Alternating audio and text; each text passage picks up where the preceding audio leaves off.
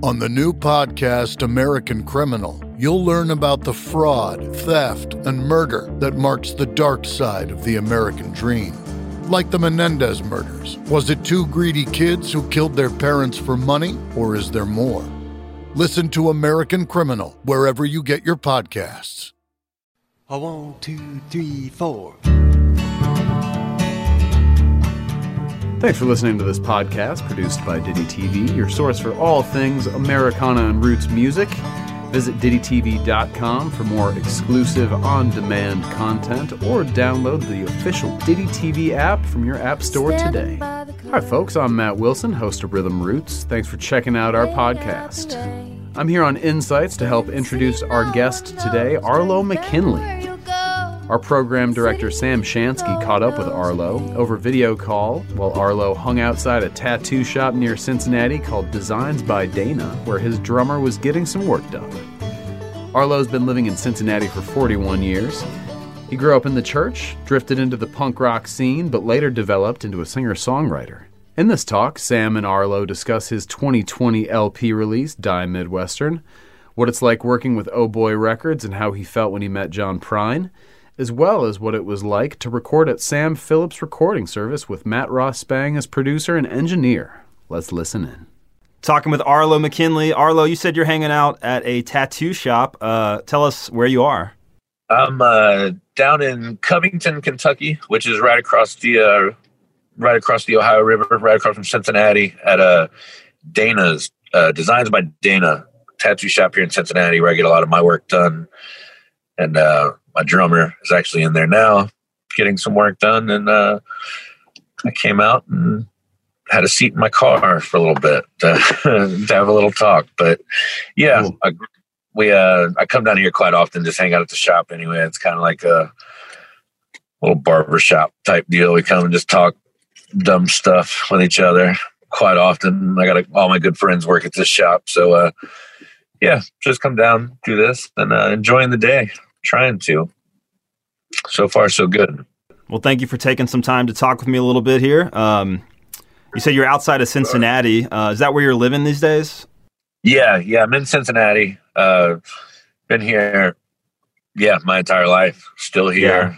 Yeah. Uh, I've tried to move a few times. Tried to go out to Texas a while back. That's been some years, but I don't know. Every time I leave, something just always kind of brings me back here. I don't know exactly what it is, but uh, I'd say it's more the people than anything. Uh, missing friends, but yeah, Cincinnati is home.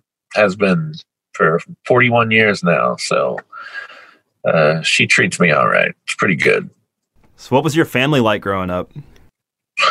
Uh, family life. Uh, grew up in a in somewhat a somewhat like a not super strict, but we grew up like in a Baptist church. We were a church going family. We were uh, just kind of your basic, uh, normal, I think, kind of Midwest working class family. A lot of my uh, my my grandfathers and uh, and well grandparents on both sides moved up here from like central kind of central southern Kentucky and to work at like the GM plants and stuff up here.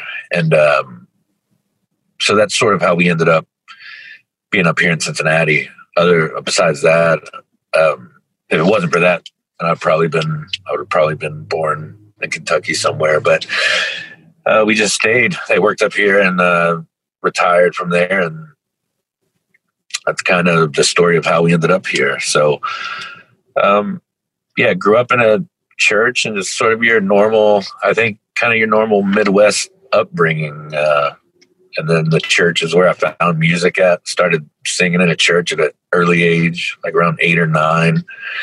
And um, so, yeah, it actually uh, was a big influence on where I am today, for sure. It's the first first time I realized that's what I wanted to do, and it's what I've wanted to do ever since then. So pretty lucky on that end.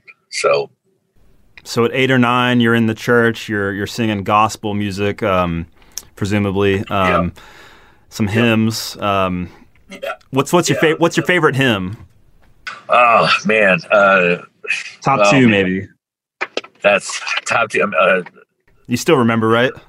yeah, I, yeah, I still I still sing a lot of them. Uh, Old Rugged Cross is good. Uh, Amazing Grace is good. Uh, Peace in the Valley. Um, a lot of them. A lot of these old songs. You know, I I like going back to those songs, and I um, I, I still sing them often, especially if I'm at home and just kind of trying to keep my voice up uh, and stuff like that. I'll still sing those songs, and even in my songwriting, um, because I wasn't in like a Baptist church like with a choir. It was more like there would be al- almost like groups, kind of sort of like bluegrass groups in a way, like a group of four people would come up and sing some songs and stuff like that. And very similar to like classic, like the formula of classic country or something, like three chords and stuff like that. So I took a lot from that, not just singing, but also like songwriting wise. So um, I still love that music. And it's the first music too that I ever heard that I think I felt something from. And I don't know if it was just, I say it often, I don't know now being a little older if it was, you know, if it was, you know, tied to religion stuff that I was feeling, or if it was just seeing people being moved by music or what it was. But um, I think that's the first time I saw that music can be a lot more than just just uh, noise. It can actually be uh, it can actually do stuff for people personally. So it uh, it was a it's definitely what got me interested in playing music overall as a whole for sure. That was at eight or nine, but by you know eleven or twelve, what were you listening to at that point? You know, middle school, kind of those years. Things change, right? Yeah, definitely. Um, and that that's around the time that we started not really going uh, to church as often because I mean we would go Saturday night, Sunday morning. I mean it, it took up the weekends. But then as we got a little older, I'm the youngest of uh, I'm the youngest of three, all boys. Uh, so, and I had two older brothers that were like at that time we're all three years apart. So they're bringing home records by like early Metallica records and Iron Maiden records and stuff like that. So I'm getting into kind of like some metal stuff sort of around that time. But then also my dad had a, and still does, had a pretty good um, classic country and like obscure like bluegrass record collection that I would also listen to. So it really depended on who was home. if my brothers weren't home, I'd be in their room going through all their records and finding out, you know, just looking at record covers and seeing what looks good. And if they were home, I'd be listening to my dad's stuff. So at around around 13, 12, 13 is when I really started kind of listening to a lot of different a lot of different stuff. And um yeah, around around that age. But it was a lot of metal came in around that time, which then led to like the punk scene and hardcore scene. And then for my teen years, it was sort of very heavily into that entire like, that whole scene. Um, still listening to country and bluegrass and stuff like that, but just more involved in like a punk scene and, and that. So that that took up a lot of the uh, of my teen years. And so this is like the mid '80s, um, early '90s. Yeah, early '90s. So you're listening on like uh, vinyl and or like cassettes, or what are you listening to? Cassettes and vinyl. A lot of vinyl back then, and it was like, yeah, a lot of vinyl back then before before it went away for a little while because vinyl kind of went away and now is back, of course, which Right. is good. Yeah, that's it was usually vinyl and uh, cassette. I, and I still remember the Christmas that we uh, all got CD players, and we were amazed by this new technology of of CDs, and we all got CD players and like stacks of CDs, and I don't know. I just thought it was thought it was crazy, but yeah, we would listen to records a lot, and it used to. I would just pick something. I remember hearing uh, "Ride the Lightning" for the first time ever, and I picked that out just because of the album cover and like the back and maybe like the or there's a picture of him somewhere on there it might be the inside sleeve but i was looking at it like these look like guys from my neighborhood, like making music. And that was like the first time I was like, okay, you don't have to, because you know you have bands like Poison and Motley Crue and all these bands that are like big and flashy, and then I see this band made up of guys, and I'm like, man, I see these dudes buying beer down at the corner store every every other you know day or whatever. So I think that was like my first introduction to. You don't have to be. It doesn't have to be theatrical to really do stuff. That's when I saw like anyone can kind of make a band, and uh, so that was a big influence for me at that time. But yeah, uh, late '80s, early '90s is when I was like doing the listening to a bunch of stuff and getting introduced to all that. And then in the early '90s is when I kind of got into like the punk scene with my older brothers and sneaking into shows, being underage and stuff like that. And were you writing songs by this point? No, no, I was uh I was still singing uh as much as possible. I started uh well, writing songs in a sense. I had started probably around the age of 14 or 15. We started a little like punk band thing that never really turned into much, but I was writing songs then, but in no way was I a was I a songwriter. That didn't come until much later in life. Actually, until I started taking it serious. Uh, or I didn't start taking it serious till much later, probably like 30, 31 or something. So I haven't really been writing, writing songs for very long, really, compared to a lot of people.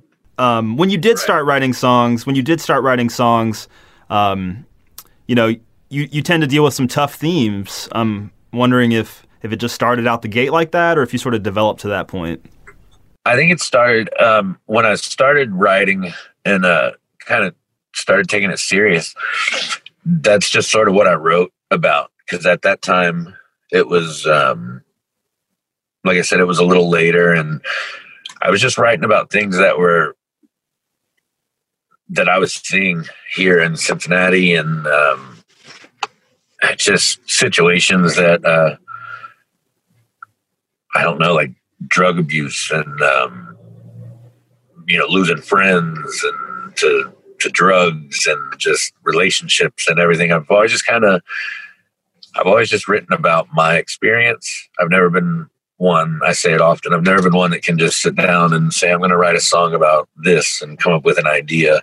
It's always something that I've gone through or um, have you know experienced firsthand. So um, it kind of started that way. Like Bag of Pills is the second song I ever wrote, and it made the new record. And that song's like almost almost 15 years old, somewhere around there. And so I, it's kind of had that same theme ever since then. And uh, that's just the only way that I really knew how to write because I didn't really know how to be a songwriter. I don't know if there's a rule book to it or not, but uh, I don't know. I just kind of wrote what I was going through, I think, and I think that's what I still do. Well, it comes through very strong on your new album, uh, Die Midwestern, uh, through Oh Boy Records. Fantastic record. Um, that's where a bag of pil- pills can be found, um, along with several other really, really, um, you know, honest and, and strongly written songs. Um, diving in on on Die Midwestern, um, first of all, the musicians on that record are showing a lot of restraint and like that in that way that's always complimented. You know, like oh, less is more, and finding the groove yeah. and everything. And it's just really, really from start to finish, it accomplishes um, a really, really accessible sound, a really um, emotional tone. Um, some great imagery and details that really evoke, you know, the time and the place and everything. So um, the title track, Die Midwestern, you say another Cincinnati Saturday night, and I hate what that has become. I'm talking about Cincinnati. Um, and there's lots of uh, should I stay or should I go vibes happening on this record. Um, where does that come from for you? What are the observations of Cincinnati at this point in your life that have uh, um, inspired that? That yeah, and I think you hit it pretty good. I think the entire record is kind of, if there's a narrative to the record, I think it is that figuring out am I staying? Am I going? If I do go, where am I going? And with who? And those kind of things. And it's just uh, this set of songs is it's pretty much the story of the last three to four years of of my life here in Cincinnati, and um, and especially within the last little bit, like I had lost my uh, I'd lost my best friend to uh, to a drug overdose, and um, I'd lost a lot of good friends just to that, and it, it's it's dealing with that a lot, and it's it's I don't know. It's kind of me questioning: Do I want to stay here? Can I deal with this anymore? But can you really run away from situations? Uh, if you end up somewhere else, the same situations are going to be there. So it's kind of about just handling it. And um, I don't know. It is. It's just kind of my.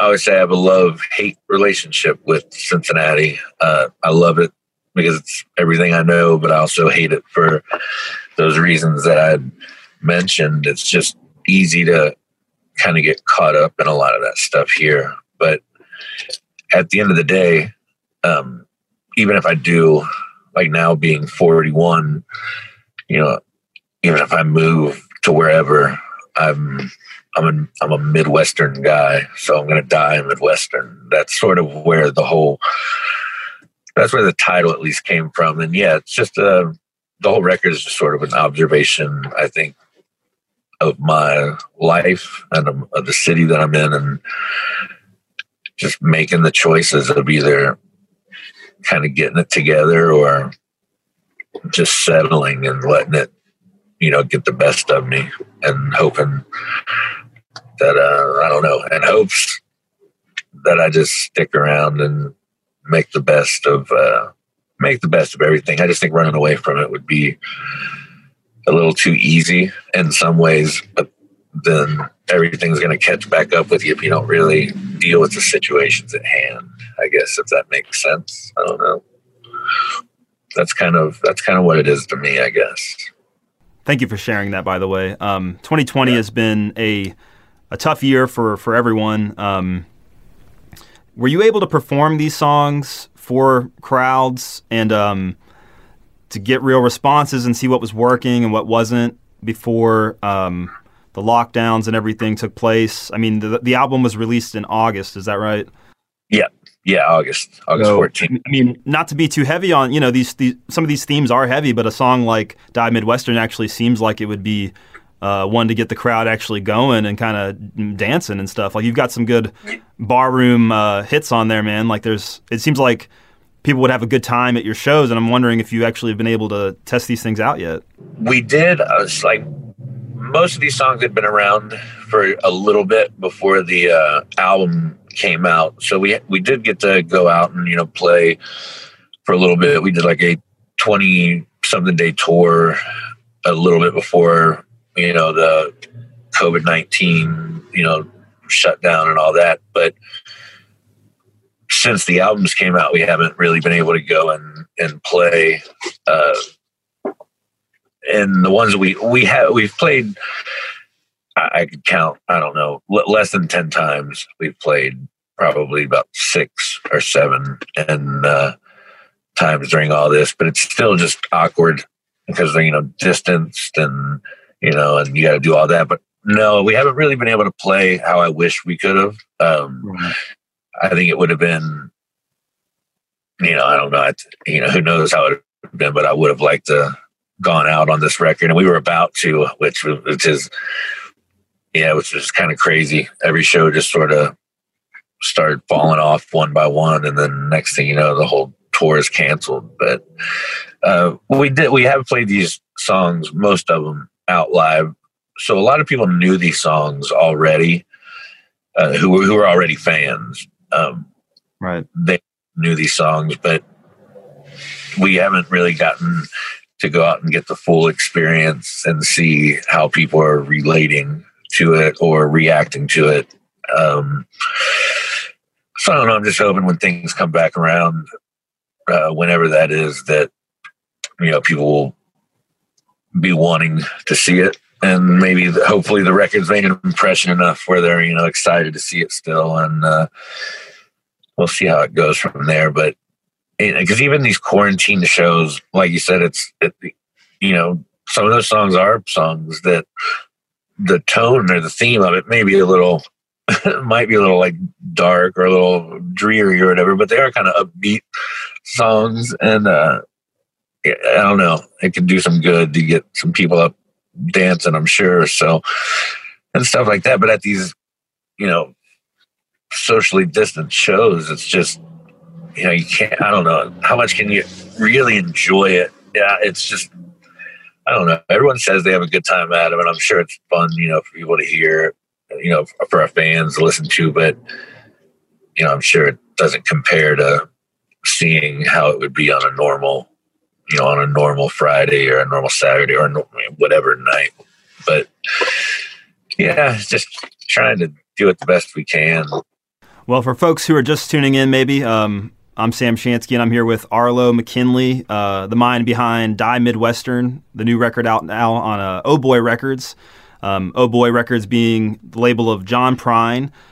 We lost John Prine this year. Not before he got to see you play, though. We're talking about um, you know live shows and the live show experience. I, I, hear that he was able to come see you at least once, um, which must have been. I, let, let me hear a little bit about what that was like. Yeah.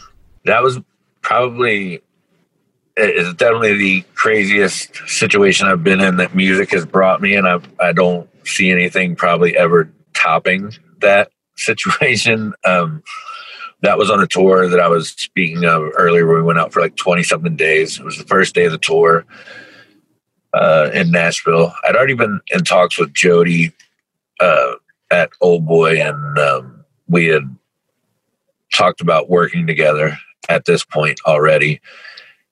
And I knew that uh, Fiona, John's wife, was coming out, so I was already a little nervous about that.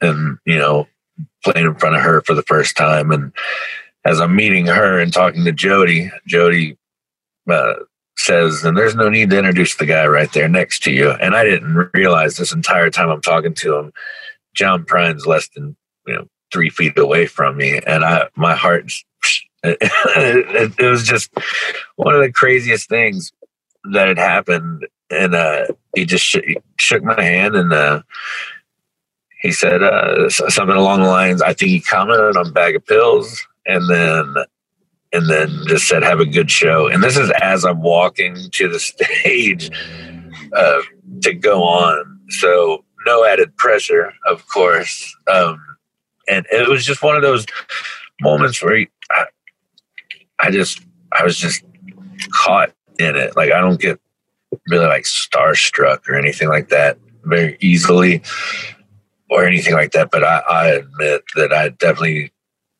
kind of quietly fanboyed out over that situation, and uh, just just to know because that, that that was the first show of the tour. It was a Thursday night in Nashville, and that's when you know he was everywhere at that moment. Like everyone was listening to Tree Forgiveness. He was getting a lot of praise. So for him to come out to a club that's not very big. Um, and he had nowhere where he could really like hide or anything, or get away from the crowd.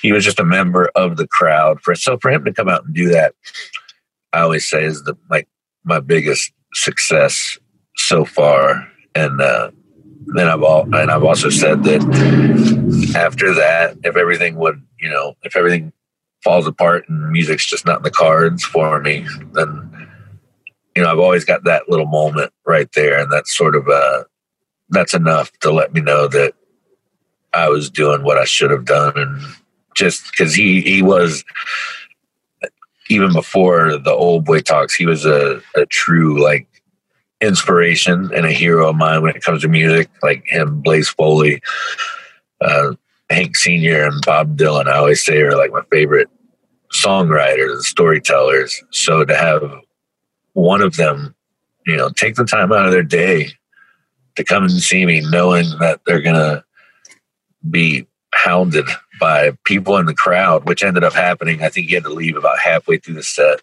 but um, Jody let me know later that he enjoyed the show, and then very shortly uh, after that, I was signed to Old Boy. So I think that was kind of him coming out to see if uh, he thought I was worth uh, moving forward with or not. And uh, so I'm gonna at least choose to believe that uh, that everything worked out the way it was supposed to. So uh, I'd say I'd say I'd say we wouldn't be here now if, if that wasn't the case. So yeah, it was uh, it was crazy. It was real short. We didn't really say much to each other, but um, yeah, just the fact that he even took that time out is is amazing to me. I think it shows the uh, the kind of person that he was. I think it shows his character that he wasn't running a label just to you know put out everything just to keep putting out bands. He, I think he even wanted to put out music that he cared about, that he liked, that interested him, and uh,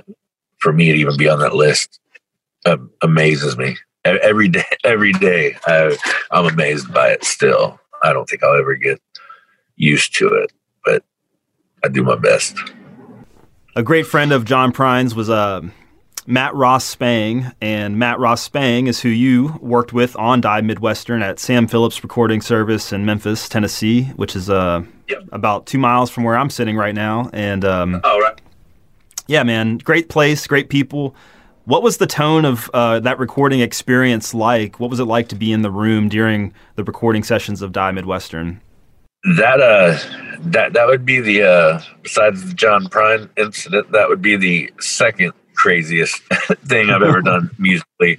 Um, and now me and now Matt and I are, are really good friends. We talk often, and uh, it it was I was so nervous going in doing that because I hadn't recorded with like a studio band before or anything like that. But it didn't take you know 30 minutes for me to feel at home and to know that the uh, the people that he gathered to make this record um, were all on board completely and wanted to just make help me make the best record that I could and uh, it, it was I don't know it, it was just crazy hearing some of the stories. That was like some of the best parts of the day were like the downtimes of Matt, you know, telling us crazy stories about what had gone on in there and some crazy Jerry Lee Lewis stories and people pulling pistols and this and that. That place just has so much history in it. And um, I didn't even know that that was where he recorded out of first when I first got interested in Matt because we had threw some names around for producers, and uh, his name came up, and I kind of researched everyone a little bit, and then I noticed that a, a, lot of the records that I was listening to at that time, he had engineered. Uh, so I, I just liked the way that he had made some records sound. What were what were some of those records you're talking about? a couple of the Jason Isbell records, some of the newer ones there. I think Nashville Sound or something more than free, or he may he may have done both. And then some Lucero records. I'm really into the sound of, uh, especially uh, that last Lucero, Among the Ghosts. I was a big fan of the sound of that record. And then, um, and he had done some some of those Elvis re uh, reissues that they. If people are giving you Elvis records to kind of remaster, redo, then I think that kind of says something about, you know, I think you know what you're doing. So I just wanted to work with this guy and th- didn't know anything about him. And I remember walking in actually, and Rick from Lucero plays piano on Die Midwestern. And I had met him previously a, a few times. So as soon as I saw him and then just met everyone, the nerves just kind of went away. And we were all there for the same reason, though, just to make a make a good record together. And we really did work as a as a as like a team. It wasn't Matt trying to be, you know, trying to make a record that suited him or what or it was just everyone together. Like and I don't know, I hear a lot of stories about producers being kind of hard to work with, but that couldn't be further from the truth when it comes to Matt. He really I don't know he was really concerned and worried about what I wanted. Not worried, but just he just wanted to make sure that I was happy with everything and just the way that we approached it. It worked out well, and I don't know. I don't. I can't see myself making records with anyone else but him if I have it my way from here on out. So mm-hmm. that, yeah, whether it's there or wherever, he's just, I don't know. I think he kind of, he kind of brings out the best in me, I think, in his own, in his own way. You mentioned Rick Steff, um, the piano yeah. player. I had a, you know, I had to ask about the piano honestly because it really stands out. Like, um, especially on the title track, I, I, noticed just the tone and you know, um, I was wondering if if it even was recorded in the room with, you know, the rest of the musicians, or if that was cut somewhere else, or how that was because the sound just really felt very live maybe you know? It felt like you know people say it feel like you feel like you're in the room listening to the recording like the piano really felt that way for me. Uh, and the whole album is we record we were there that's how we recorded it. We did every song live. There are very few overdubs on that album um, besides like vocals me doing some harmonies and then uh, reba coming in and doing some harmonies but yeah, it was us all in the room. We were kind of set up just in a big circle, and uh, that way we could all kind of just read off each other and just kind of went for it. And uh, we we did each song about three times, and would go and listen to see which ones we had and pick pick the one that sounded best. And and I think that's what made it flow very well. Is we didn't we didn't try too hard to I don't know. We did not. It's not that we didn't try too hard. It just it it just worked. I don't know. It, was just kind of an easy thing for us to be in that room and uh, and play together. And yeah, but Rick was right. He was right to my right. So I looked over and he was that guy's amazing. He was so passionate about the album. It just amazes me how that dude works one of a kind, one of a kind. Oh, one hundred percent, man. That dude's something else. He's he's one of my favorite people in the world. Everyone that I met there was just it was it was everything. It was everything that I thought it wasn't going to be. Like I actually I I went down there very anxious, had a lot of anxiety over all of it, working with a producer and studio musicians. But like I said, they all just they were so into just helping me make the best album that I could, and they, you could just tell that they were very sincere about all of it, and it, that's what made it work so easily. I think we were down there for eight days, uh, somewhere around there, and we probably had the the most of the songs recorded by like day five, six, and then I think we spent like two days or so adding some like harmonies or if someone wanted to fix a guitar part or something. But for the most part, it is a live album for sure. And that's another thing. That's what actually uh, drew me to Matt at first. I think he was talking about recording a Margo Price album and talking about how he enjoyed recording live. And I was like, that's my, that's, that's the main thing for me. I, I just think you catch, for me, especially, I don't know, I just think recording live is just the best way to kind of get what I'm trying to put across. I don't want too many, don't want it too produced. Not, I don't even mean sound wise. I just don't want too many extra things that weren't in that moment added.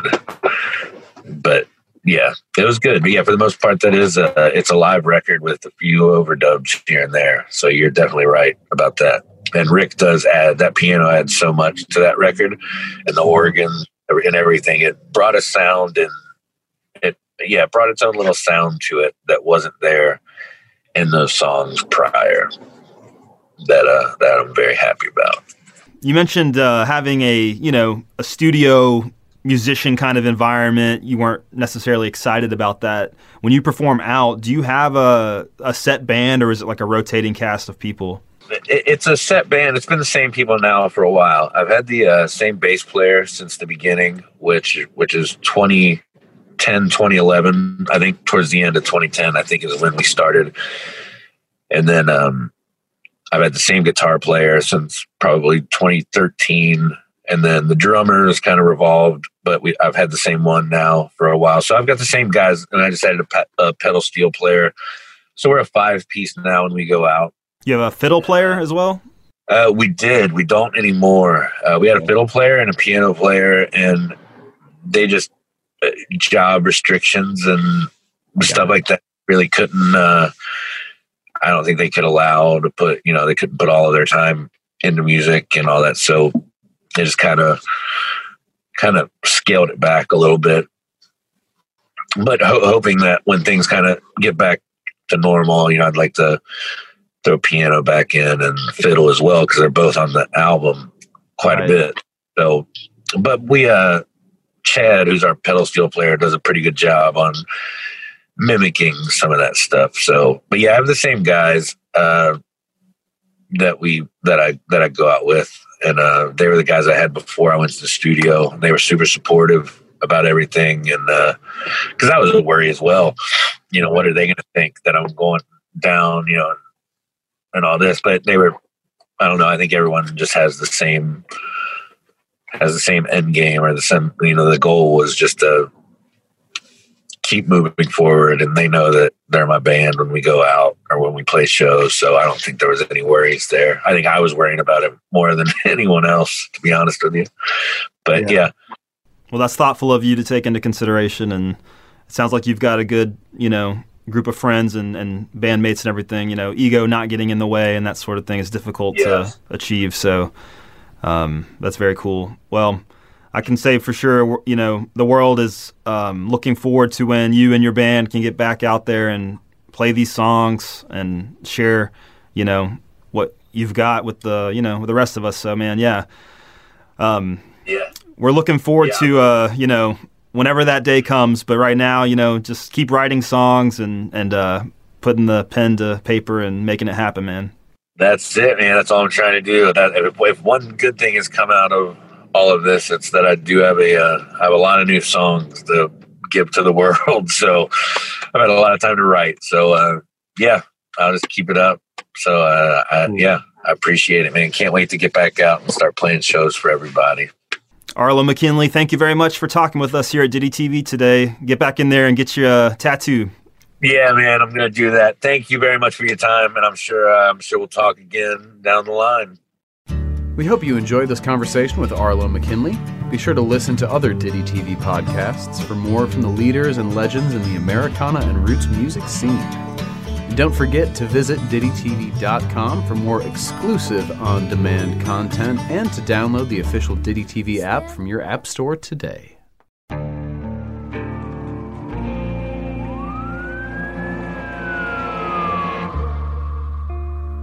What would you do to achieve the American dream? The big house, the happy family, the money. 911, what's your emergency? Would you put in the hours? Would you take a big swing? What's the problem? What's the problem? Would you lie? Would you cheat? Would they shop? Would they shop? Would you kill? Yes. My mom is dead. My mom is right there. From Airship, the studio behind American Scandal, comes a new true crime history podcast. I'm Jeremy Schwartz, and I'll be taking you inside the minds of some of our most notorious felons and outlaws, exploring the dark side of the American dream. In my new show, American Criminal, you'll meet the picture perfect brothers who killed their parents, the thief who stole babies, the crypto king who siphoned off billions, and plenty more. From assassins and gangsters to killers and con artists. Whatever the case, whoever the criminal, you don't know the full story. Until now. Don't miss the debut season of American Criminal, The Menendez Brothers, beginning February 29th. Listen wherever you get your podcasts, or to get early ad free access to the entire season first, plus hundreds of other ad free history podcast episodes, subscribe at IntoHistory.com.